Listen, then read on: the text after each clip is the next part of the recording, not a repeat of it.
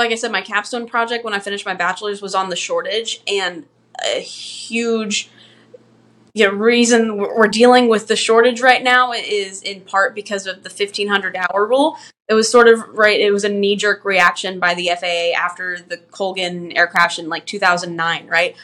Welcome to the Bravo Lima podcast. Skies are clear and comms are open. This is episode three. Three. Welcome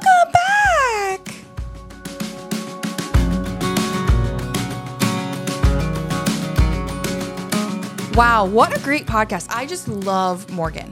Yeah, I think one of my favorite parts about the podcast was her talking about her experience as she started gaining followers as she was going through Blue Line's program. And it's interesting hearing what that experience was like for her. But even just in general, you get to meet Morgan as a pilot, as a person, rather than just the comical character that she is behind, you know, reels and TikToks and stuff. Yeah, I think my favorite was going back down memory lane of the first time I met her and her, you know, just being who she is still today. And now she has all these followers and, you know, she can walk down the street in Oshkosh and there's 20 people asking for her picture, people coming to our booth asking where she is. Like we have an Apple an Apple tracker on her or something. but no, I think I think that was probably my favorite part, just remembering when she was a student here and then remembering what it was like to watch her gain followers and and really you know find her passion in that sort of little niche area of aviation as well. And that being said, well, let's go ahead and bring her on. Morgan, welcome to episode three of the Bravo Lima podcast. Three. I don't know what that was. hey guys, it's great to be here. Thank you. Thank you for having me. This is this is just this is gonna be standard throughout the whole thing. I'm just gonna hiccup. We're gonna trip through the entire podcast. So how you doing? Great. So the cats are also gonna be a distraction. cats. So just It's okay. It's okay. Goose is a distraction for me right now. Sometimes if you guys ever see me not looking at the camera or like follow, it's because Goose is just on a on a hunt for crumbs. we have the door open and it's finally cold here, so the cats are like frisky, so they like zoomies Casper frisky. across the apartment. I mean, Morgan, it's unfortunate that this podcast has already started off with you talking about how you have cats, so you just probably lost half your followers. um, but we'll continue the podcast anyways. So let the people know who you are. Um, anybody that's never that are not aware of your reels and your TikToks and your chaos and funniness that you have, what would you tell them about before, yourself? before you do that, Morgan, I need to be clear. If you don't know Morgan's reels and TikToks, or if you don't follow her on social, we're gonna put it right here because you need to go watch those reels and then come back to this because she is freaking hilarious. so you need to know what type of humor we're dealing with before you watch this podcast. Chaotic energy is about the theme of my life and my humor. So Well, that being said, so like if you were to let everybody know, like you had to give them just a general understanding of who Morgan is, what would you what would you tell them? So I'm on Instagram at uh, Le Capitan Morgan. So that's how I envisioned it when I first made it. I made it when I before I started making content, and I was looking for handles. It was like Le Captain Morgan or Captain Morgan. Of course, that's taken by 800 people. I was like, well, let's make it French. I was like Le Capitan. So that's. That's how I like sounded in my head, I was like, "That seems stupid. Let's roll with it." So, anyway, yeah, no, I, I found myself at Blue Line in July 2021 and graduated January 2022.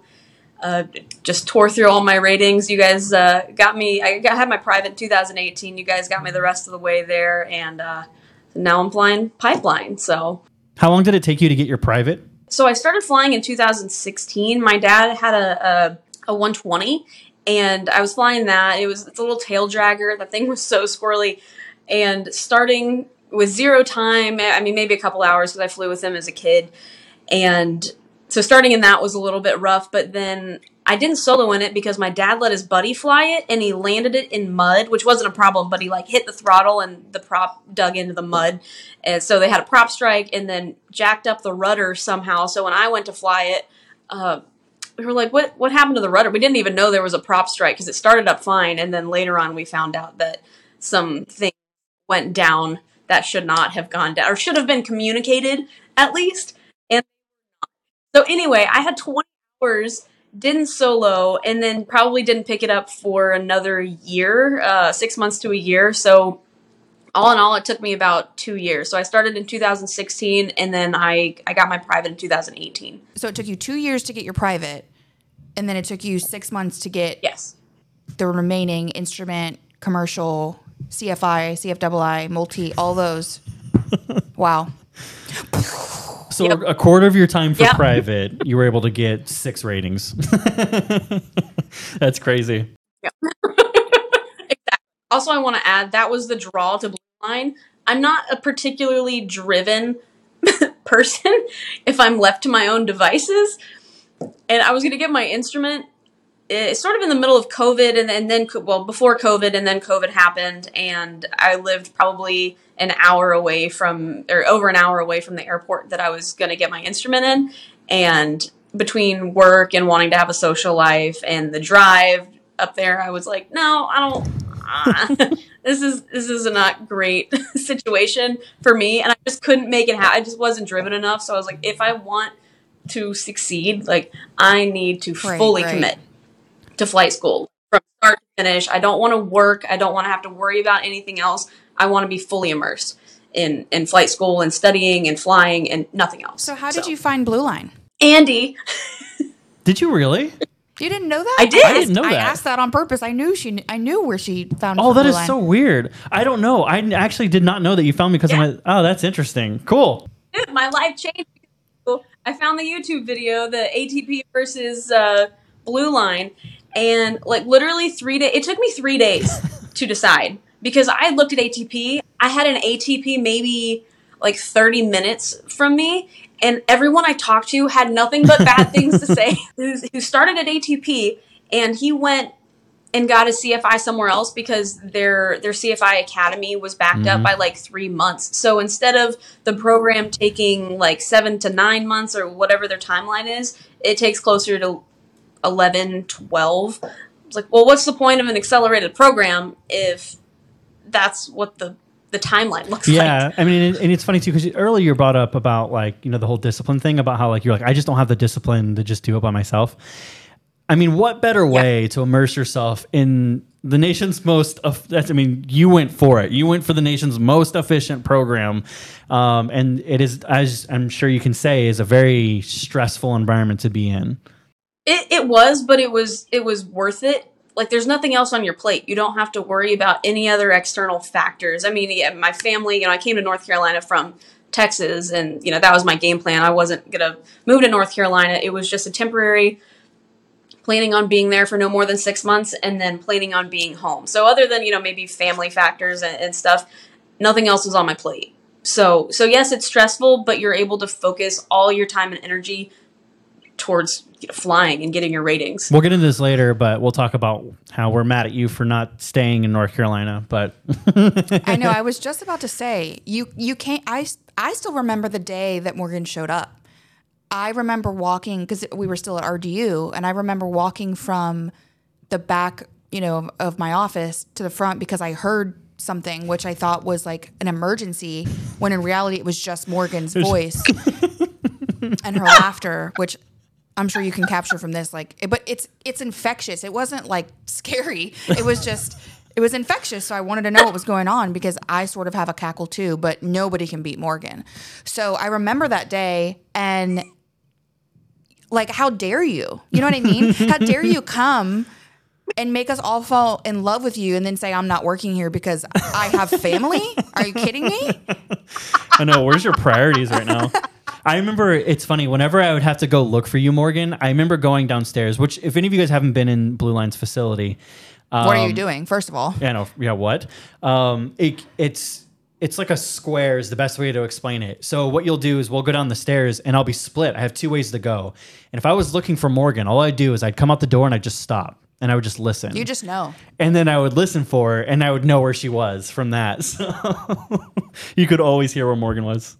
There's one day you came in and you were looking for me, and I was it was in the morning and I was eating. I was in the middle of eating breakfast in one of the rooms, and you had come and like popped your head in the room, and you were like, "I couldn't find you. It was so quiet." And I've got like a mouthful.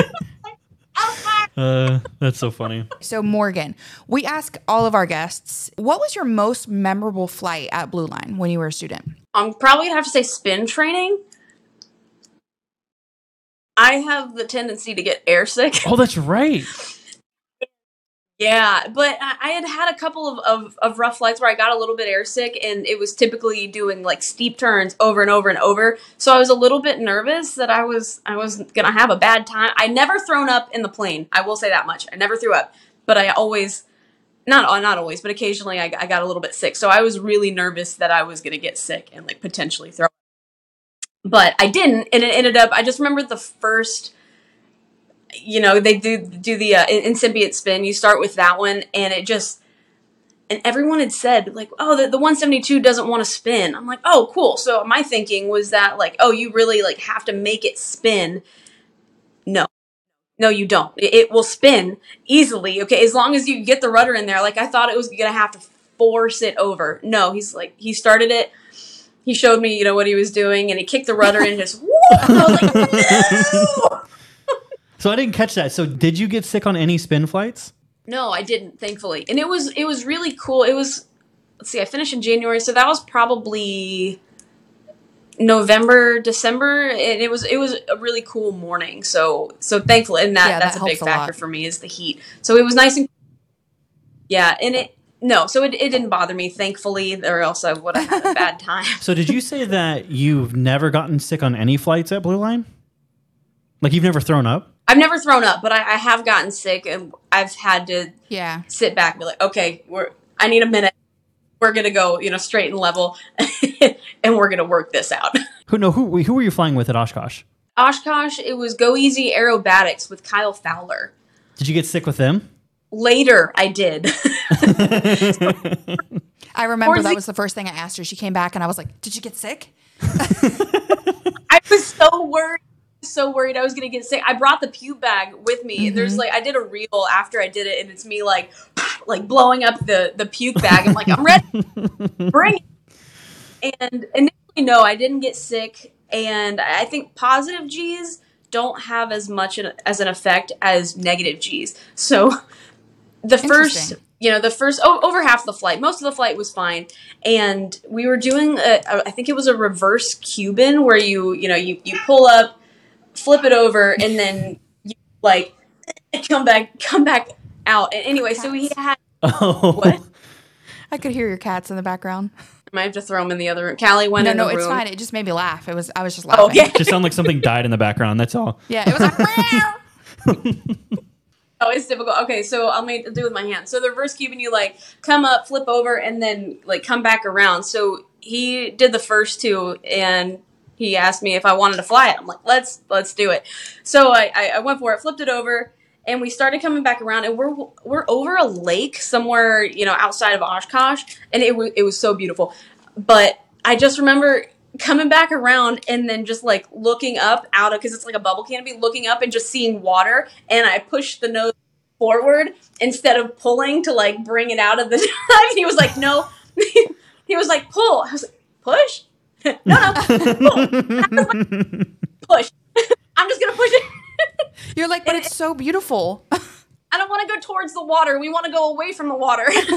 Do you remember that reel we did? I don't know what it's from, but the noise it's like we're not speaking actual English or something. But it's like it's like Zubaboo, boo boo. And then like you dove the plane. Do you remember that one? oh no, it, it was the the Friends episode. Is it je je? Yeah, Yeah. that. Yeah, that's what it was. Yeah. you literally you did that in real life. much. And so, like, it was enough to where we both lifted up out of the seats. And, so he, he took it from me and, and got us back level. And uh, I sort of sat there. I, was, I think it's happening. so how do you do in your current role? I mean, you're flying the pipeline in Texas heat all day long, low to the ground. Like I, I can only imagine that would make you feel sick. Yeah, I don't know how many times I've thrown up anymore. It's been it's been several, and it's horrible every time. she doesn't even have to diet. She just How does your how does your co-pilot feel about it? they're they're he's used to it. They- They're they're all used to it. Just because all the observers, because I, I sit in the back of a tail I do you get used to that? get sick. I would not. I don't know. And I like if I smell like throw up or something, and obviously we're in close quarters. Ashley, your face. no. Okay, this is gross, but Lake had a stomach virus this week. Oh no. Like, I think I need to go back to our wedding a year ago and take out. Well, I'm there for you in sickness, but not this sickness. I don't do that. I, like he was quarantined to his own room. Like he's left to his. I'm sorry, but that's. I would never be able to get used to it. You just need to get rich enough where you can outsource someone else to take care of him. Hire somebody to come take care of when he has a stomach virus. Mm-hmm. Just be like, cool, you're you're your temporary wife right now. I'm just gonna hire those pilots that she flies with because apparently they're fine with it. they can just handle it. They down. So Morgan, okay, when you came into Blue Line's program, you had like a handful of followers. It wasn't anything crazy, right? Like you were still in the hundreds. Was I, am I not right? Oh yeah, I, th- I think I had maybe like six or seven hundreds, and honestly, they were all friends. Like it was my own personal account. I I wasn't making content. I was just posting life stuff and like updates. But but that was it. There was there was no kind of content creation. That wasn't my goal. Yeah. And what started it then? Like because you, it was out of nowhere, right? It was in the midst of you being at Blue Line that you just decided to start creating content. I guess it, it started in the middle of my my instrument training while I was flying with Jacob was my instructor, and I just remember like telling him, I'm like, okay, I feel a little weird telling you this, but I'm gonna film some stuff. I kind of want to make content, but uh, like I hate it because the idea of like everyone walking around with like a camera and, just like filming everything and like filming yourself, I'm like. Ugh. So I, I I didn't like that. So I I just gave him a heads up. I was like, like I'm sorry, but I'm gonna film some stuff. Like I kind of want to make content, so I hope this isn't weird. He was like, "Go for it." I'm like, "Great, okay." And I just started making content. But the original content, I remember, I think my first reel was me doing like a pre-flight of the Cessna because we were we were flying the Cessna for instrument at that point, and I just filmed a, a pre-flight. Um, and then the next one was I think in my commercial training, or, or I think it was just a a bunch of videos put together just of like different flights and stuff. And that one, the, the first several didn't do great. And I sat there and thought about it. I'm like, there's tons of people who make aviation content who also, may I add, make really good aviation content. Like nice cameras, they got GoPros, and they got like nice, like nice everything. And and they know how to edit and put everything together. And I thought about it. I was like, like this isn't like it's okay. Like it's you know content. Did it but- seem like a bridge too far? A, a little bit, I guess. I, I mean, it, was- it was completely new for me.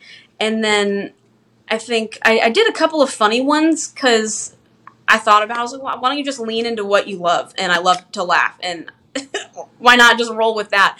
And no one was really making any kind of funny aviation content. Everyone was, oh, I fly, I fly jets, and I right, right. fly, you know, kind of, like kind of, super serious stuff. yeah, very like we're all very professional here. I'm like, I'm not. Let's go. Oh, So- Morgan. off of comedy. And then the first, my first reel that went viral was that I had split up audio from The Office, and I was, oh my god, it's happening! It's happening! Yep. Okay, It was, Super so was that your big? So was that the first one that went big for you? It was, and it, all it was, I had the camera like over here by my head, and just just filming, you know, obviously out, out of the front, and just doing a steep turn. Yeah, How's like your it? face wasn't even in it. Right? No, that's why it went viral. You're like, wait, maybe that's why I've lost followers recently. That's funny because first we you know we talked about you having cats and your face is showing on this podcast. So man, we're just we're killing it right now. when did it click for you? When did it click that you were like, man, this is really picking up steam and people are really starting to like know who I am now because of this? I think I had a few videos go viral over the course of I, I don't know two two months or so, three months give or take, and just watching the follower count whenever they would go viral. Uh, so at some point, I think whenever you hit I think a hundred likes, follows, and like comments, Instagram like tops out at that. And I remember waking up one day and seeing it was like it was a hundred likes and a hundred followers overnight, and I was like, "Is this happening? Like, like this is weird." And then I broke. Am You I know- like a big deal? Am I important now? You know, uh, uh, I- I 3,000 followers, and 5,000, and then 10,000. I was like, this is wild. And I just enjoyed making content and enjoyed making people laugh. And, and honestly, the first, what I originally was planning on, not planning on doing, but why I wanted to make content was just for networking, right? The aviation, Right. it's a very small community. Everybody knows everybody. And like, if I have an online presence, I, I feel like it makes me, you know, more, maybe more hireable. Like, you know what you're getting whenever you see me. There's really not much difference between what I post on Instagram and me. So, Right. yeah, originally for networking and just, just meeting people and, and meeting people in the aviation community and yeah, hoping that maybe one day it helps me get a job. I'm sure it will. I mean, I remember like a couple a couple things come to mind. I remember talking to a prospective student on the phone and she said, "Yeah, you know, I follow this girl named Morgan, you know, talks about career in aviation and all that." So, it kind of hit me then like, you know, prospective students are starting to, to follow her and and know after her experience this is what I want to do. And then we went to I think it was Sun and Fun first where eh, hey, uh is Morgan here? Is Morgan here? Excuse me. Nice plane, but is Morgan here? and and I was like, "No, she's not." And they were like, "Well, we saw Blue Line in the back of the picture she posted earlier today. So do you know when she's gonna?" come? So I would have to constantly be texting Morgan like, "You are requested at the booth." and then at Oshkosh, it was obviously an even bigger deal where we did meetups and everything. So Oshkosh was the big one for me. Yeah. Because I remember, um, I don't remember what happened, but they knew that you were at our booth for some reason. Um, yeah, because at that point she had started posting, "I'm having a meetup at Blue Line Aviation," Yeah. and like all that. And then I remember a couple approaching me and being like, the girl, I swear she almost had tears in her eyes. She was like, when, okay, here's how she, they approached us was hey, we heard that Morgan's here. I- Is that true? And I said, yes. And it seemed at that point that her eyes seemed to get a little watery. And she's like, oh my God, like, where is she at? And I think you had just left. You had just walked away with a friend. And, and I was like, she went that way. And they like take off running. and like they literally did. They left. They're like, they just went they to go bring out find the you. bloodhounds to like smell your scent. I was say I think I ran into that couple because I was coming back. Like I had gone, I think to Yeah. meet Captain Joe. Actually, I, he was having uh, a, like a meet and greet. So I was coming back from from that, and then they they walked past me and they were like, "Morgan!" I was like, "Oh my god, hi!" I think what's really unique about you and why people, I mean, I think people go like crazy about influencers all the time, but specifically you because you respond to everyone. I think that's so unique because like me and Morgan are friends, but we don't talk every day. But if I respond to her Instagram story, most likely within an hour, I have a response back from her, even if it's just a like of what I said. Yeah. And that's what people who call into our school say. Morgan responded to me. Morgan said this. Morgan said that. And there's so many influencers, even in aviation, that it's a lot. I mean, how many followers Most do you have don't. now? Yeah. it, it gets tough to and sometimes that's why i don't post on my stories especially recently just i haven't been making as much content probably the last several months just because i'm not at the airport every day like i was but i'm also not posting on my stories like, a ton just because i mean it's not a bad thing but i do get a lot of messages and Right.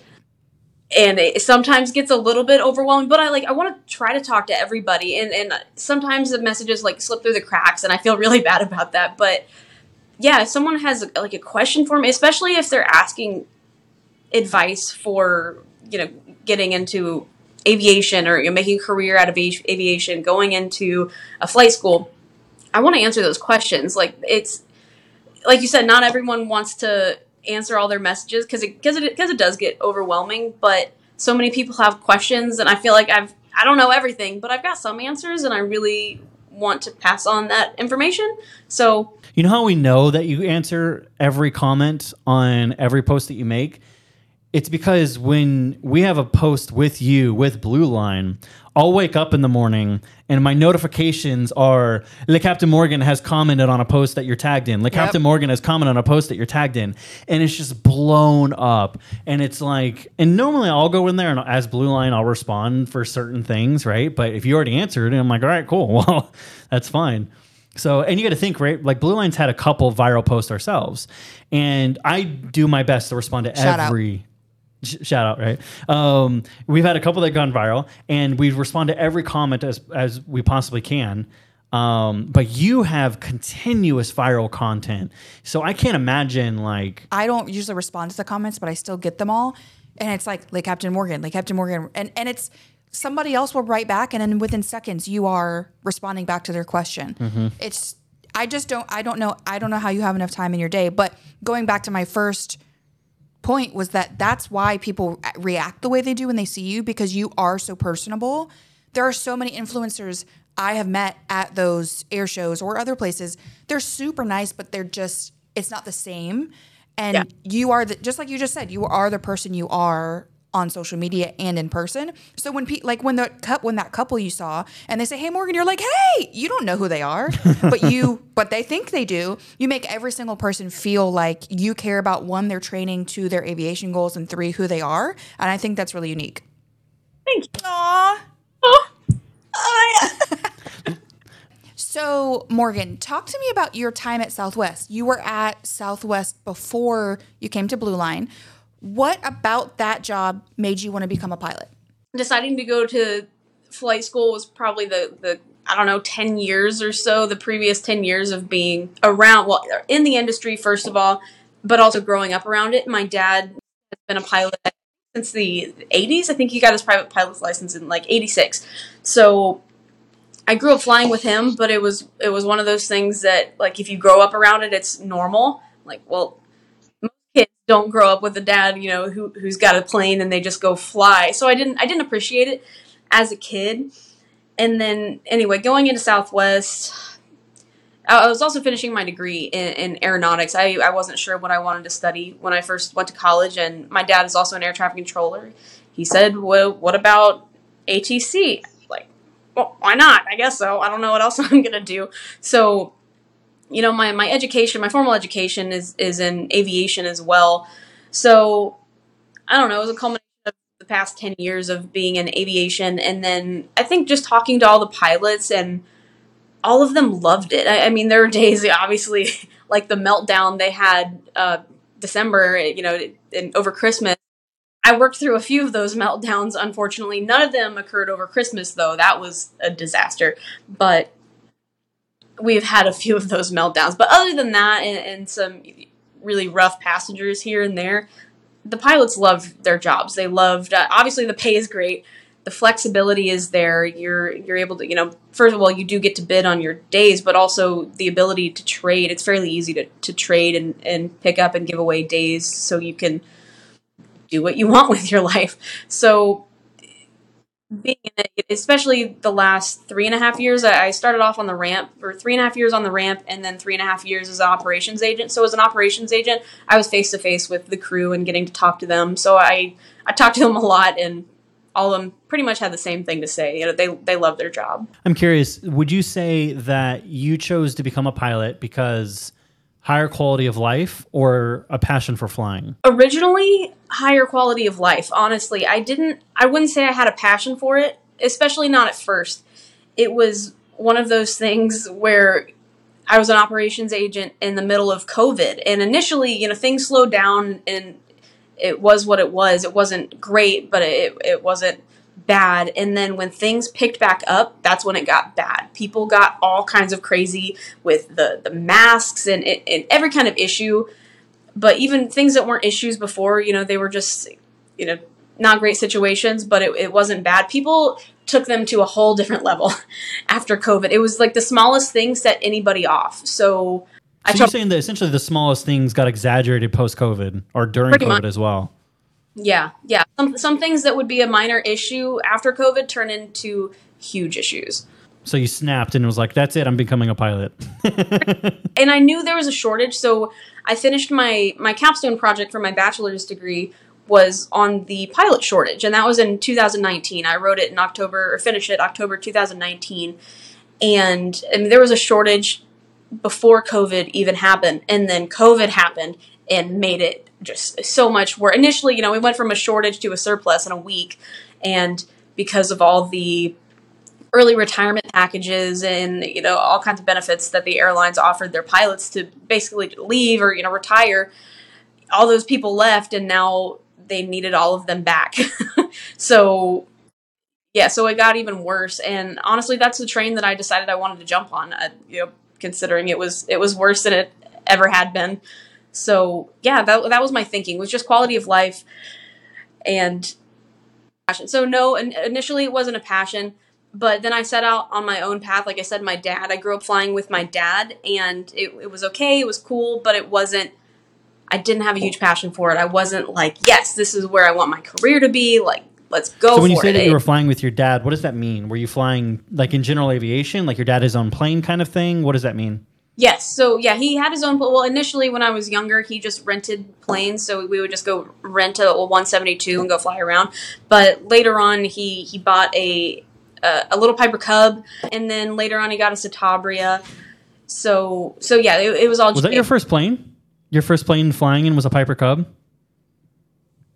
It may well that was when I was 16. So previous to that, I think we were flying Cessna 172s, 152s. Oh, okay. I wanted to bring that up earlier too because you said you you did your spin training, and I wanted to be I wanted to pull the whole like well back in my day because people that spin in the Cessna right the Cessna spins so slow. Like, but the 20, the 20 is what I spun in when I was going through the program, and the 20 just snaps. It just it just goes. It's so yeah. crazy, man. And you're and in like you all haven't seen the 20s. We just got new ones. Oh, that's a really good point. Yeah, we just added two new. I don't know you, even if you know this, Morgan. We just added two new DA20s to our fleet, um, which we're going to be using for spin training and commercial stage one stuff. Right? Yeah, I think so. Yeah. Confidence. where was I? Flying with my dad. Yeah, there was there was no passion, and then. wait, wait, wait, wait, wait. Where was I? Okay, so flying with yeah, there was zero passion at all. Still isn't. I, I I finally did find my passion for it, but it was only after I made my own journey and did it myself. Previously, I, I got my private, and my dad had a, a warrior. I got my private done, the rest of my private done in a warrior, and it was the same thing. I'm like, you know, I'm getting it done because I'm able to, but that's the only reason. But it was also because he was supporting me in, in that way, and I think whenever I, I pulled the trigger, you know, I, I, got the loan. I didn't didn't have anyone co-sign. I was like, this is what I'm doing. Like I'm going to Blue Line and I'm doing this myself. This is for me. Right. My no one is helping me do it. And so when I came to Blue Line, you know, by myself, and, and I realized that like this is my path, and this is I'm doing this for me. It it, it did become a passion, and so I'm I'm really grateful that it, it happened that way. You know, sometimes you you find out what you're passionate about when you do it on your own. You just mm-hmm. make it and that that made all of the difference for me. Yeah, like it's this is so cheesy, but it's it's like all those Disney movies where the dad's like, "No, you're gonna play professional baseball," and the, and it's like High School Musical, right? And he's like. Yeah. He's like, no, I I want to sing. I want to sing. and, and, and, of course, he's not going to be passionate about something that his dad is telling him to do. But once you do it for yourself, that's different. Like you find your own, just like you said, you find your own passion. At what point in the program would you say that it kind of what they always say is that the bug bit you, right? Like when do you think that happened for you, or even can you can you even put a point uh, like a time that that even occurred? I can't really put a point on it. I, I'd say I'd say it happened fairly quickly. You know, j- just moving in and like getting your stuff set up, and you know, what we had. I guess I had two roommates, so we had the whole house to ourselves because at that point, you know, we were still in Raleigh, out of the houses, and there were no women. It was me, Courtney, and Amy and that was it. So anyway, when I when I moved in and got settled, and then finally started going to like ground school and had the first several flights, I was like, oh, we're we're doing this. Like this is it's happening. I don't know if this is a relatable experience for you, but um, I've talked about this in the past about how aviation hasn't necessarily ever been a passion for me. It felt kind of it had its levels of intimidation going through the program because I was surrounded by people who joined Blue Line who were passionate. It is their life. Aviation is their life, kind of thing. Yeah. And there was some level of intimidation because of that. Do, do you think you experienced the same thing from that? No, I don't feel like it did. but the funny thing is, the most, the thing that really got me was the fact that I what I was 20, 20, I think I was 28 when I started the program. What got to me was the fact that I'm surrounded by 19 and 20 year olds. It was so upsetting. I'm like, all you kids have your life together, and I'm finally getting mine together at 28. so that was that was probably the thing that got to me. It, it didn't, you know, it wasn't intimidating or anything. Mostly I was annoyed because I was off doing my own thing when I was 19, 20 and like having fun with I think I joined like rugby when I was 20 or 21 and and just having fun with the team and like traveling. We we traveled for tournaments. So like I enjoyed it. And also I was traveling with Southwest because I had the flight benefit so I was beat bopping around by myself in Mexico not doing I mean it was good and it was fun and there were a lot of you know life lessons that I learned traveling by myself. But I wasn't focused on my career and now I, I you know get to blue line I'm 28 almost 29 and there's a 19 year old like here we go. That's how it was for me. I mean, I was 31, I think, when I joined the program, or 32 okay. maybe. And yeah, it's the same thing. It's nuts seeing all these kids that go in. Like I joined the military, right? So maybe that's other people's perspective. I went into service right when I turned 18. But it's crazy being here, seeing these kids come in at 18, 19, 20 years old, and they start becoming a pilot like immediately. That's not a even career pilot. Yeah, like that, they're so focused on their future that that's like they're already starting. Right. That's that's even when I joined the military, I didn't even consider a career. Like I wasn't thinking about that. I was just like, that's just what you're supposed to do. And it's just it's crazy that I don't know. Being a pilot wasn't even something I even considered at that age. Like it just seemed, I don't know, like a bridge too far. So like, do I really want to join whenever the regionals are paying seventeen thousand a year? You know, now and that was the other thing for me. right. like, like, you know, maybe I didn't and have now my, they're paying yeah hundred dollars an hour. Yep. so there's they're a lot more motivated, and obviously the the industry is ripe for the taking, and and these kids are in it at the perfect time. You know, there's there's no better time to start to start flying. So maybe you know, ten years ago for us, like it, it wasn't great. so maybe that has something to do with it too. So. So, what type of plane does your dad have right now? Uh, right now, Bonanza. he's got a yeah, banana, the banana A36. okay, okay. What kind of uh, avionics does he have in it? I think he's got a G530 and he's got a couple of, I think they're 275s. They're a couple of like little touchscreen uh, Garmin. They, they have the synthetic vision on it. They're actually, they're super cool, but you can like scroll up and, you know, change to get a heading mode and, and GPSS and, and all that. But they're, they're really, they're really neat, but it's not the G1000. I got real spoiled the blue line. Yeah. Well, the reason I'm asking, Morgan, and I know Andy knows, is because today's episode is sponsored by Spark Chasers Aircraft Services. Spark Chasers is an avionics company right here at Johnston Regional Airport. So, the cool thing about Spark Chasers is that they are an avionics company who takes the stress out of choosing your upgrade for you. Deciding on panel upgrades can be an overwhelming task. Would you agree? Yeah. GI this, GTX that. Who really knows what you need? I'll tell you who Spark Chasers Aircraft Services. If you already have some of the pieces, we can work with you as well. Guess what? If you get signed up before the end of February, you're going to get special pricing for 2023. So give them a call today and get the modern cockpit you deserve. One, Ashley, you're ridiculous, but it was, was amazing. That good though? But that was, was, that, am- that was a good little segue, huh? That was amazing. I knew what kind of plane her dad had. I knew it. Goose is like chasing his tail around us and like slamming into the wall, and we're doing our best to like. He's like, and David's little head is coming over. He's like, "What are you doing?" That's so, short. So Morgan. So tell me about Auga. I'm keeping that, that in there. That's what that's what it's that's why she made it that so that when we go to Oshkosh, people could do the call sign and she would know. Yes. That's Am I wrong? Yeah, no, that's exactly right. You can. I am. All to each other. She's like, yes, yes. Uh, Annie, I think her handle's like Pilot Annie or, or something. She's she's out in uh, our, our friends in Canada, so she invited me to a I guess a party at, at one of the avionics tents or, or, something.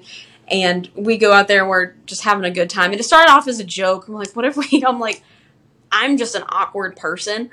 And I remember there were, you know, people coming up to me at Oshkosh. They're like, hi, Morgan. And I'm, and I was telling them this. I'm like, I, I sometimes don't know how to act. just like, hi, like, I'm just a little and then we decided like well most aviators are a little bit awkward and it just sort of just snowballed. I was like, this would be like really fun to run with.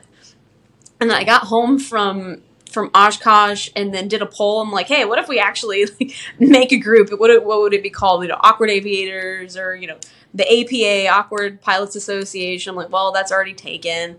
And one of my followers, I like did a poll, and one of them was like, what about AUGA, the Association of Unsociable and Generally Awkward Aviators? Yes. Nailed it. Anything better myself. That's beautiful. And then we decided, uh, I guess a donkey, a donkey and pinup would be a good mascot. yeah, so that it, it just it snowballed and, and we ran with the idea and, and I, it, it, it's just a fun. I don't even know how it happened. It's just it, it, So how does just- one join this group? Like, what does that look like? Or do I they just buy know. your apparel and they're a part of it? I guess get some merch if you if you shirt, then you're in the club, or just send me your most awkward story. Somebody somebody mess tagged me in a story the other day. He was in an FBO and goes to wash his hands, and you know how a lot of like the nice FBOs have like a big bottle of mouthwash. He thought it was soap, so he squirted it in his hands and goes to wash his hands. I don't understand how that's not common. I've done that so many times. Like it's ridiculous. I that was new. I had never seen that before I moved to North Carolina. I had never seen mouthwash as a thing next to the soap. I've just never seen that. And on multiple occasions, I accidentally washed my hands with that. We used to have mouthwash at the pilot training center. Yeah, we when did. at RDU. Yeah, I did it too. So, so do we get shirts? I'll just send them to you. We get registration numbers now, right? Guys are just part of the club honestly. I, I don't know. It would be super funny to like make it an, an actual club. I have no idea what goes into that. Make Man, it a nonprofit. i write? Yeah. Like that way we can do that. But set up a set up a booth at uh at oshkosh and then we can all just stand around after hours and not talk to each other and just be generally awkward. You know what? You really should get something made so that we can put it on our booth at Oshkosh so it could be like a meetup spot for Auga. it's just like actually, like I might put a little thing on our like hospitality tent that says it because we're obviously gonna have low and slow and spark chasers. Shout out, and you know that would be awesome. that would be super fun All right, we'll we'll circle back because nobody else is saying yes. I'm saying it's perfect. David, David's like, yes, do it. Let's talk about something. Um, because we have polarizing opinions on this subject. At least we have. There are people here that have polarizing opinions on this subject. is the 1500 hour rule. So initially we had talked about this, which by the way, Abdul was our last guest, and he was actually he was also brought in from Blue Line because of you. Um, did you watch Abdul's? Oh no, because it's not released. We haven't released it yet Awkward. so, anyways, Abdul came here because of you. If you don't know that, the subject is about the 1500 hour rule. And I don't know, Ashley's opinion may have changed on this. We'll see. But we had briefly brought it up in Abdul's podcast. And you had expressed the opinion that you disagree with the 1500 hour rule or that it's that it shouldn't exist. What would you say your initial expression? If you were going to explain to somebody what your opinion of the 1500 hour rule is, what would you tell them? so so I, I wrote about like i said my capstone project when i finished my bachelor's was on the shortage and a huge know, reason we're dealing with the shortage right now is in part because of the 1500 hour rule it was sort of right it was a knee-jerk reaction by the faa after the colgan air crash in like 2009 right the the first officer in the colgan air crash i think had over 3000 hours i think both her and the captain had like well They over both three- had over 1500 hours. the hours weren't the problem. I, I think you know a big part of of the problem was like fatigue. I think she had traveled. I think she had deadheaded over to you know wherever they wherever she was based at, and like had fallen asleep in the the crew lounge or something. And they had they had talked about it in the NTSB report that fatigue was a major you know issue in this issue, or you know p- potentially a major issue. And a- anyway, so I, I think the 1500 hour rule, rule was a, a knee jerk reaction. I think it's good for us because now the regionals aren't. She was getting paid, I think, not even quite 17,000 the previous year. That's horrible. So I think what's crazy about that is when we bring up the 15 hour rule, it's always the idea of like, hey, you need that many hours in flight to be able to uh, be experienced enough to fly people around. And this is what I brought up in Abdul's podcast was I was there was a time that people would get to 250 hours and they just immediately transitioned into the airlines.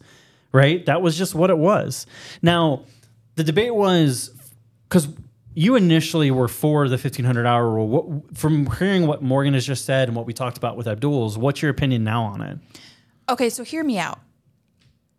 I feel like I was for the 1500 hour rule because of lack of knowledge. So I feel like I I came into it thinking I knew so little about the crash. I still don't. I didn't know that those pilots had over 3 3000 hours. And yeah. I didn't know that fatigue was a, a where did they get 1500 if these pilots had 3000 hours why did they decide 1500 was the rule? Why wouldn't they say they have to have 3000 well yeah. I, I don't understand. Welcome to the aggravation of the subject right? I was going to say, I think there were a couple of other crashes before Colgan, and I think Colgan was the tipping point. So I, I don't know about gotcha. crashes, but I think there were a couple of regional regional crash, crashes that also, you know, sort of led to the you know, issue or, or the fifteen hundred hour rule. Gotcha.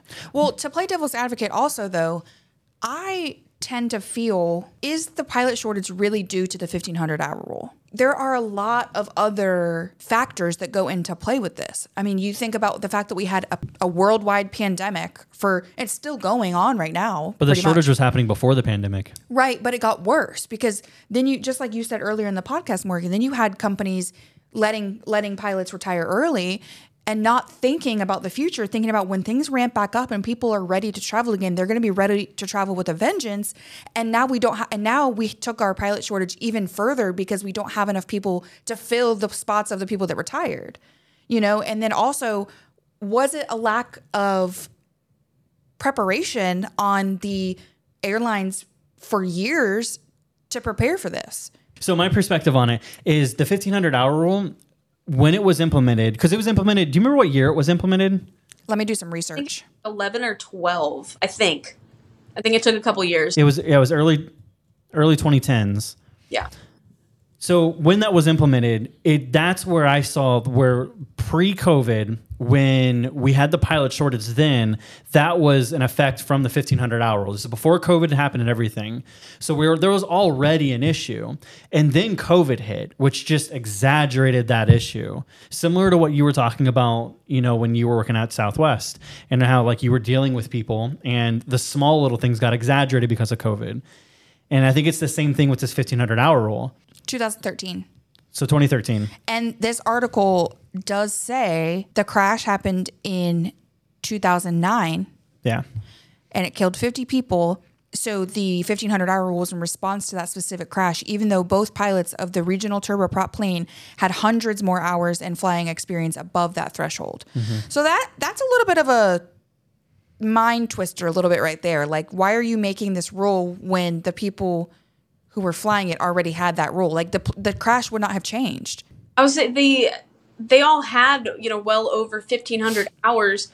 Also because no one or a lot of people who you know in this environment would love to fly. A lot of them didn't you know back then because because the regionals were paying so poorly and a lot of the pilots that did go to the regionals had you know if, if they were women you know maybe they had a support system at home or, or you know they had two salaries or, or something, but it, it's obviously very difficult to live on less than you know less than twenty thousand, but they were you know 17, 16,000 a year. So I think there weren't as many people flying just because they knew that their return on investment. You know, you spend eighty to hundred grand on training, all to go to the regionals and get paid twenty for you know a few years, right? first couple and then struggle to upgrade through the regionals and then you I mean you would what spend 7 8 or more years uh, until you could upgrade to captain and then you'd have to do that until you could get a spot in a legacy. So so many people didn't want to deal with it. Their return on investment was horrible. I think what would be interesting is to look at how other countries were affected because America, from my understanding, I don't know if this is completely true, but from my understanding, America is the only one that has the 1500 hour rule. Every other country supposedly still does the like the second they get their training done they have the commercial license that they can go into it and if that's the case it's like well were they experiencing a pilot shortage and if they were was that affected by other elements and America was dealing with the same elements the rest of the world was, but we just decided to tack on an additional problem of the 1500 hour rule, right? And then COVID happened and made it that much more uh, that, that much more worse, that much more worse. That's it. That much worse. Wow, that's such a good point. So, um, further research leads me to find that Europe and even Canada, there's a minimum of 230 or 250 hours flying, respectively. So, once you have your commercial license, essentially, you can go Just fly go. for the airlines. Uh, the title of this is The 1500 Hour Rule Has Broken the Pilot Pipeline in the US. Yeah, and even Forbes wrote a, an article about this. They deep dive the 1500 hour rule. Forbes.com. Oh, that's literally what you're reading Yeah. from? That's so funny. I was going to say, literally, Forbes wrote an article about this. So, Morgan, okay, I want your opinion on this. All right, so we agree that the 1500 hour rule, we agree that the 1500 hour rule is a little too much. Do you think it should drop back down to 250? No, because I think that's the biggest reason that we're actually seeing the regionals be forced to cough up some money to pay their pilots a livable wage. So going back to 250, no. I mean, maybe like 750, 1000. I think 1500 is a bit much. But, you know, especially when you think of maybe you've got a, a, a pilot who's literally just flying the pat just beating up the pattern with you know students and, and obviously there's more to instructing than that but you know if, if that's all they're doing for 1500 hours how much experience are they really getting because i mean not that there are many people just doing you know laps in the pattern for 1500 hours but there's probably a few out there who are like well all they need is 1500 hours just going to go in circles or you know they're not really you know they're not doing i mean obviously they have to do some cross countries but they're not growing, you know, their foundation of, of, of knowledge, I, I guess, and their experience foundation by going to other places, you know, flying in, in IFR, just different kinds of flying. You know, they're not forced to be in that situation. So, I had I had brought up to Ab, when we were talking to Abdul. I had brought up. I was like, I felt good with 750. 750 seemed right, right, and it's very arbitrary for me to just choose that number, but What was it before? 250. Oh, so it was 250 and they raised it to 1500? Yeah. Mm-hmm. Wow. So that's what I'm saying. 750 was the happy medium. Abdul brought up a really good point that what should be mandatory is that you have to you choose how you build your additional 250 hours after flight school, right? Whether that's instructing or something else, because most instructors find that their job gets a little repetitive after about two 300 hours right? At that point systems start getting into play. You're getting in the flow of things. But then he says that you should transfer over to a 135 operation.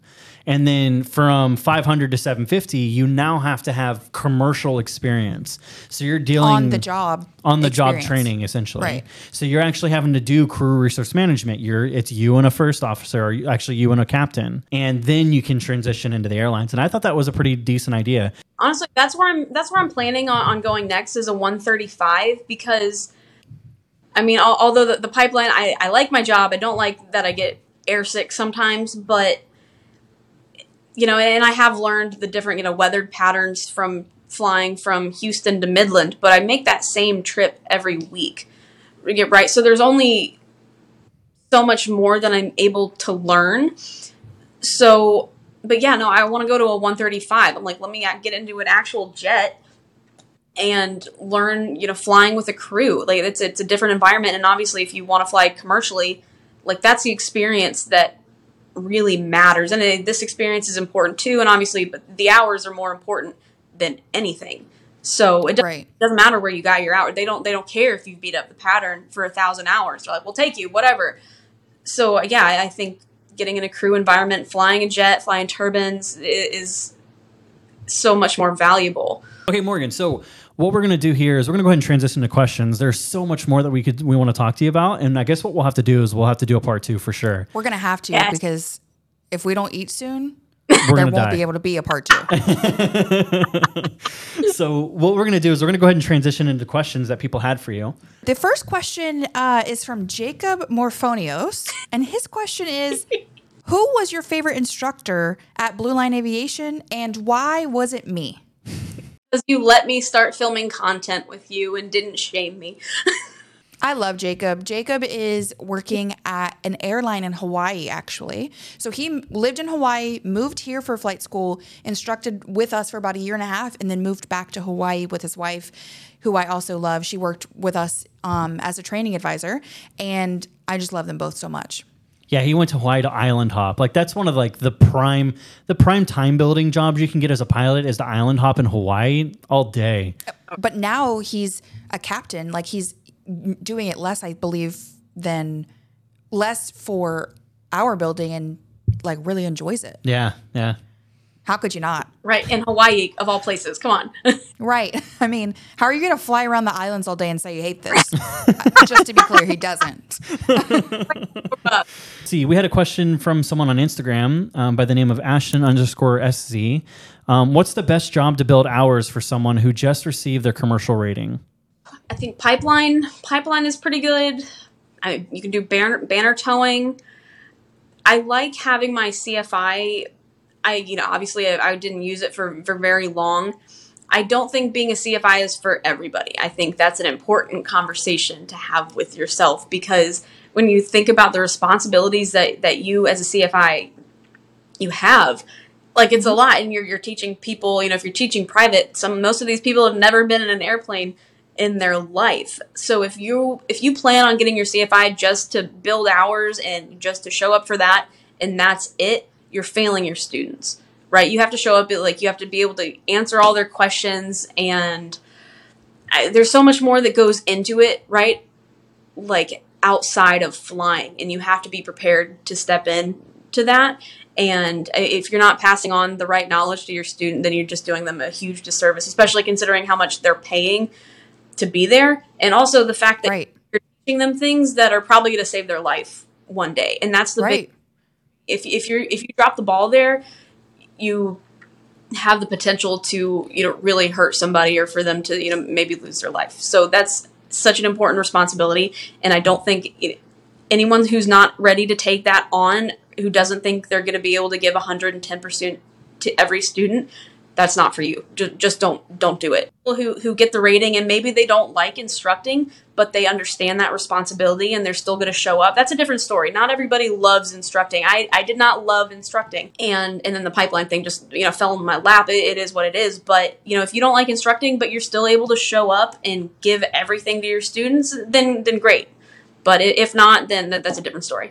So, two things. The first thing is I respect that you were able to come to that decision and and just be honest with yourself. yeah Also, do you feel like because we have some students that are here that say they want to go through our program, but maybe they're they know they're not interested in being a CFI. And and the honest truth of it is, do you believe, because I believe this, do you believe that becoming a CFI helped you grow as a pilot? Having to then teach that information and go through that check ride and and everything, do you feel like it helped you become a better pilot? I think so, yeah, because there's something different about not only taking in the information and, and being able to perform, but also your ability to give that information to someone else and then their ability to perform, right? So it- I think it makes a difference. Yeah, I think it's it's. I'm, I'm very glad that I have it, even though I'm not you know using any anymore. I'm very glad that I have my my CFI. Okay, and then the second thing was so going back to the 1500 hour rule, as a CFI, you are instructing people who will be flying airlines one day if that's their goal or or any plane. Yeah. And just like you said, to reiterate, it's so important that you're right, you don't have to love what you're doing, hopefully you do, but it's so important that you take in how important what you're doing is because, you know, when you teach a private student, they're going to take that information and that's like the basis of their pilot training, right? And as they be, when they become an airline pilot, that's still going to be with them. So you it's not something to be taken lightly No, but also you know it's it's a really good experience to go through because having to teach the information will help you be a better pilot agree. Yeah, I think to add on, one of the common things we get asked a lot at Blue Line is do we guarantee the instructor position? And no, we don't. And this, because of this conversation, is the exact reason why. We vet everybody. We always tell people that come through our program to treat it like it's a job because you're being watched the whole time. We monitor our students as they go through the program and we treat it like a job interview. So we watch how they, like what they do and how they do things, how they, what their personality is like throughout the program. And not everybody not only wants to be a pilot, some people just aren't built or not pilot. Yeah, I was gonna Not say, ev- take that out. not everybody wants to become an instructor, nor are can everybody become an instructor. Some people just aren't built to teach, right? Um, and that's why we don't guarantee the position because to maintain the quality of training that we provide, we have to vet those that come into the instructor ranks at Blue Line. I would say I actually it's funny enough I had a conversation yesterday with uh, someone who messaged me who's who's looking into Blue Line, um, and they were like, "Well, you know, I hear they only hire maybe you know forty percent of of their you know, students that go through the program. Like I was hoping to you know have a for sure you know job. I'm like, well, honestly, that benefits the students so much because if you know you or whatever flight school, whoever guarantees every pilot a job. Like you don't know who you're getting, right? You're going to have some people that come in who get the CFI just to build hours and they don't care about anything else and they don't care you about you as a student. They just want to get their hours. So those people aren't going to be the best instructor, you know, potentially if that's all they're they're motivated by. So you guys have an awesome opportunity to keep an eye on these students for, you know, 5 to 6 months and monitor their progress and, you know, see do they show up every day? Do they, you know, do they dress nice? Do they right. treat everybody nicely? Um, you know, are they a good person? Like you can typically Are they prepared? Right. Yeah. Well, like, are they? Yeah. Do they come? Do they have the homework done? You know, before they get in on the first day. You know, you know, they're showing up every day, and you guys have the opportunity to spend you know five to six months with these people just about every day. You get a pretty good idea of, of what you're you're getting when you spend that much time with people. Obviously, you know, you interview people and bring people from out of town. You know, you have a couple hour interview, maybe you know two separate interviews, but these students you get six months with. So it's awesome because you Mm-hmm. really get the pick of the litter and in return those good people that you guys decide to hire are going to bring the best for the next students so anyway yeah, Exactly. yeah I, I think it's really great that you guys you guys get to do that and it really benefits students because they're going to get good instructors and, and just good quality instruction so An Instagram account, which you should well know, me and me and Hugh, asked the question: Who's the coolest Southwest employee you know, and why is it Nicole? obviously Nicole because I, you should check out her check out her page. I worked with her um, I- for years, and she has amazing photography. I, you know, the Southwest Jets are known for their pretty slick paint jobs, so uh, she gets some some really cool shots, and it was a pleasure working with her. And we still you know connect every once in a while, and she's still in Houston. So yes, Nicole. I love so she she inspired our recent we, we call them internally we call them lifestyle snippets but she films these behind the scenes employee videos of guys on the ramp and stuff like that and i love them i don't know what it is about that content but i love it and we recently posted one and i'm just a huge fan of it and david actually edited that one and it was really good i loved it i didn't know her name was nicole i just always said it was me and hugh but thank thanks This question is from Instagram from Crec79. How many Auga members and is there an award for the most awkward aviator? There should be. This might be a project for the future. it just started as like, hey, let's, you know, create a mascot. This would be a fun idea, but that's about that's about as far as I've gotten with it. So maybe one day in the future, I would love to have an award for the most awkward aviator. And how many members are there? I don't. I couldn't tell you. because it's not it's not like Right. real in a way Great question. So there's a question from Meme Aviation or Meme underscore Aviation. After your time at Blue Line, what did you do to begin your time building? I started off with uh, instructing. Uh, I can't remember how many months I, I was doing that. Like I said, it wasn't for, for really long, but I started instructing, and then the pipeline gig just fell in my lap, and I, I ran with that because I was as, as an instructor. I was working, I think, six days a week. It was like my schedule had to be open from seven a.m. to seven p.m. and and I could have one flight a day. I could have five flights a day. I could have one in the morning, one in the evening, and nothing in between. Um, so that that schedule, I really wasn't a fan of that schedule. I you know didn't have any time for anything outside of that, pretty much. And so when the pipeline fell in my lap, I think we're we typically fly three days a week. So and we fly about 15 hours a week, give or give or take. So I was flying a little bit more consistently, because Houston weather here is is nuts. And then you have you know slow sea. I think January was really slow for the the flight school that I was at. Um, or I'm sorry, I think December was really slow for the the flight school that I was working for. So this, I have a salary, I've got a consistent schedule, and I have time for like life. so so that's what I'm I'm doing right now. But like I said, I'm trying to get on with a 135 because I'm tired of throwing up. so this next question was already pretty much answered, but it's from Austin Trout One. Said, "What made you use delay in front of her tag?" Um, but then they also asked, "What is the coolest plane that you've ever flown?" The 42.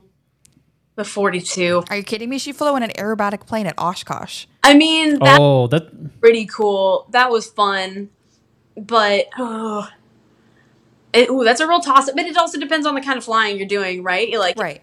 Want to like, like cruise and get somewhere. The oh man, even the 40, like they're both just sweet, sweet airplanes.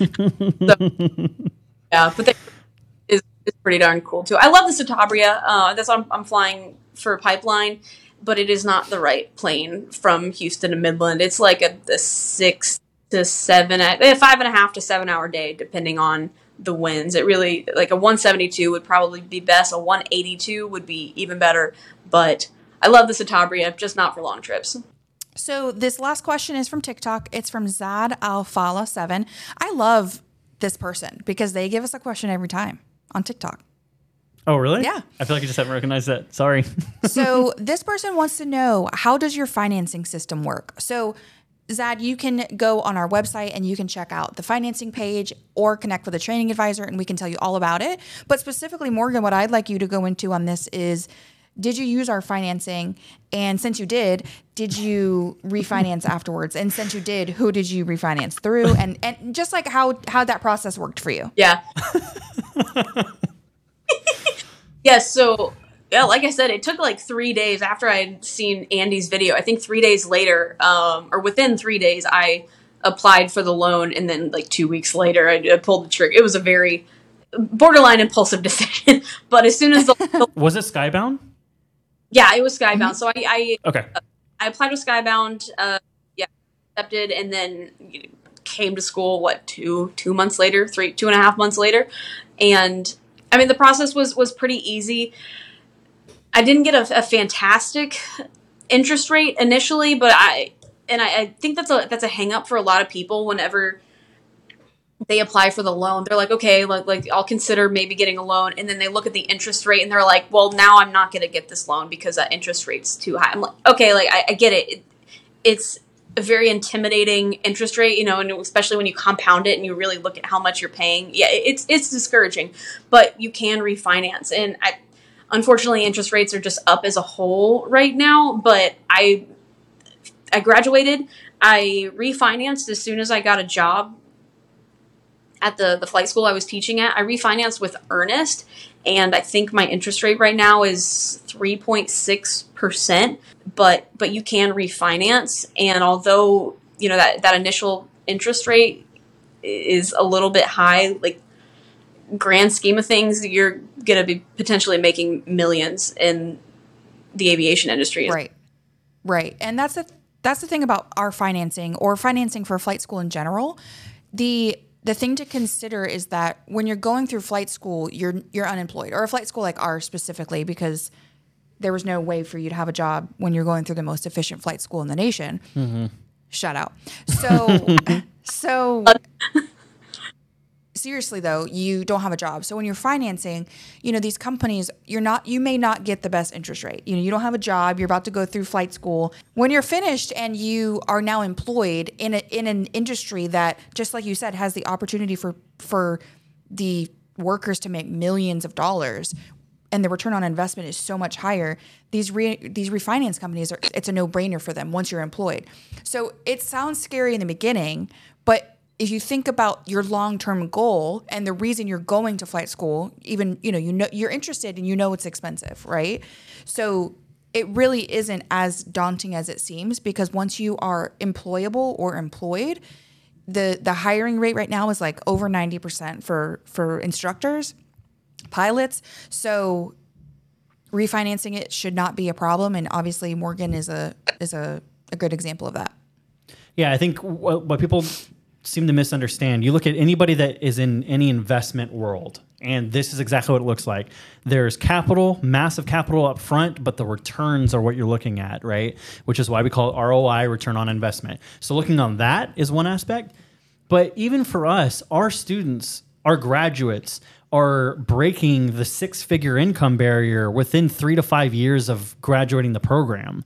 Actually, even I from think, starting the program. I think it's I think it's even sooner than that. And that's definitely the case because we've had somebody that recently joined the regionals. So it's only been three years since they've gone through the program and they're already making over $100,000 a year. So it's like you're making your return on investment in collaboration with the refinancing your loan to lower your payments. Your cash flow is just that much higher. Right. Right. So- And it depends on like how aggressively you're trying to fly and get your hours. So I, I talked to I'm flying about 50 hours a month, which is a little bit on the low side for for some people, but I like it because I, I was burnt out at Southwest and I don't want to burn out, especially in aviation, before I like really make my career. So but there was another guy flying pipeline, he's flying like 200 hours a month. I mean he he just broke 1500 hours, but you know, he was getting after it. Like you can get that get that money at the regionals like fairly quickly like if you're ready to put in the work and you want to go you know bust your butt um, or you can take your time a little bit you know like i am and you know get your you know 50 60 hours a month and then you know go to a 135 or you know make it all the way to the regionals. But yeah like you said you can you can get there very quick. Even if you don't get to the regionals a lot of 135s are starting their first officers. You get hired maybe around a, thousand 1200 hours give or take. A lot of them are starting between 60 and like 90,000 That doesn't include bonuses or anything. So it's at this point, we're going to go ahead and uh, roll out the red carpet for you. Is there anything you'd like to say to our followers and anything you got going on that you'd like them to know about? So let me uh, let me get on my little red carpet, my little pedestal, real quick. so you know, like I said, you know, there's that one pipeline pilot flying 200 hours a month. There's me flying 50 hours a month. I had this realization the other day because I'm currently really impatient. Like I like flying the amount of hours I'm flying a month, but at the same time, I'm so ready to move on to a jet. Right, that's the goal for most of us. For most of us, not not everybody, but like I don't want to be a pipeline pilot for the re- remainder of my career, and I, my stomach would murder me in my sleep anyway. I can't you know I, so i'm struggling a little bit with with feeling you know like sick and just being impatient and ready to move on and i just wanted to share with people that like if you're feeling the same way if you're not building hours as quickly as you want to or if you're you know flying 80 100 hours a month and maybe you're just tired just just keep at it. Like you're not the only one. We're all and also for people that are coming in or you know maybe thinking about flight school and then thinking it's going to be a breeze all the way to regionals. It, it's not always a breeze right? Like I, i'm enjoying the journey or i'm trying to enjoy the journey as much as i can but you're gonna have days where it's it's rough right i, I had a flight uh, maybe a month ago i threw up twice on my way to midland i was i was so miserable and i was like ready to quit i almost sent in my resignation i was like this might be the day I don't think I can do this anymore. Um, but you know, I stuck it out I worked past the air sickness. I, it happens occasionally, but it's not always going to be smooth sailing, and that's okay. Just be prepared that you might have to pay your dues for a couple of years. That's okay. Just you know, keep your head down. If you got a, a little bit of grit and fortitude, like you can make it. We're we're gonna get there. And this is a reminder to myself as well. Like, be a little bit patient. Like, the return on investment is there. It, it takes a little bit of time sometimes it feels like a trudge, but hang in there. Like it's it's all going to be worth it in the end. So that's what I got for you. That's so motivational. I love it. so, Morgan, why don't you tell our listeners how they can contact you if they want to reach out to you? Uh, Instagram is probably the, the best place. My my handle is Le captain Morgan, the Le underscore captain underscore Morgan. That's the best place to to find me. I'm not on TikTok or anything. I think I deleted my TikTok actually. I like started posting stuff. Man, I got so overwhelmed like posting both Yeah. places and like trying to respond to. But I'm, whew, I was it was too much. Well, Morgan, it was great having you on the podcast. I'm glad you joined us. We look forward to having part two and actually having you here physically in the studio. Um, Yeah, I'm really excited for that. I think we're gonna have to arrange that soon because they. I mean, you all can't see our script, but there's so many things we didn't get into because We're already at two hours. The three of us with Morgan, we could just talk forever. So Okay, well, Morgan, appreciate you coming on, and um, we'll look forward to seeing you next time. So don't forget that we still are offering our career pilot program discount of $5,000 off until the end of February. when you mention the Bravo Lima podcast.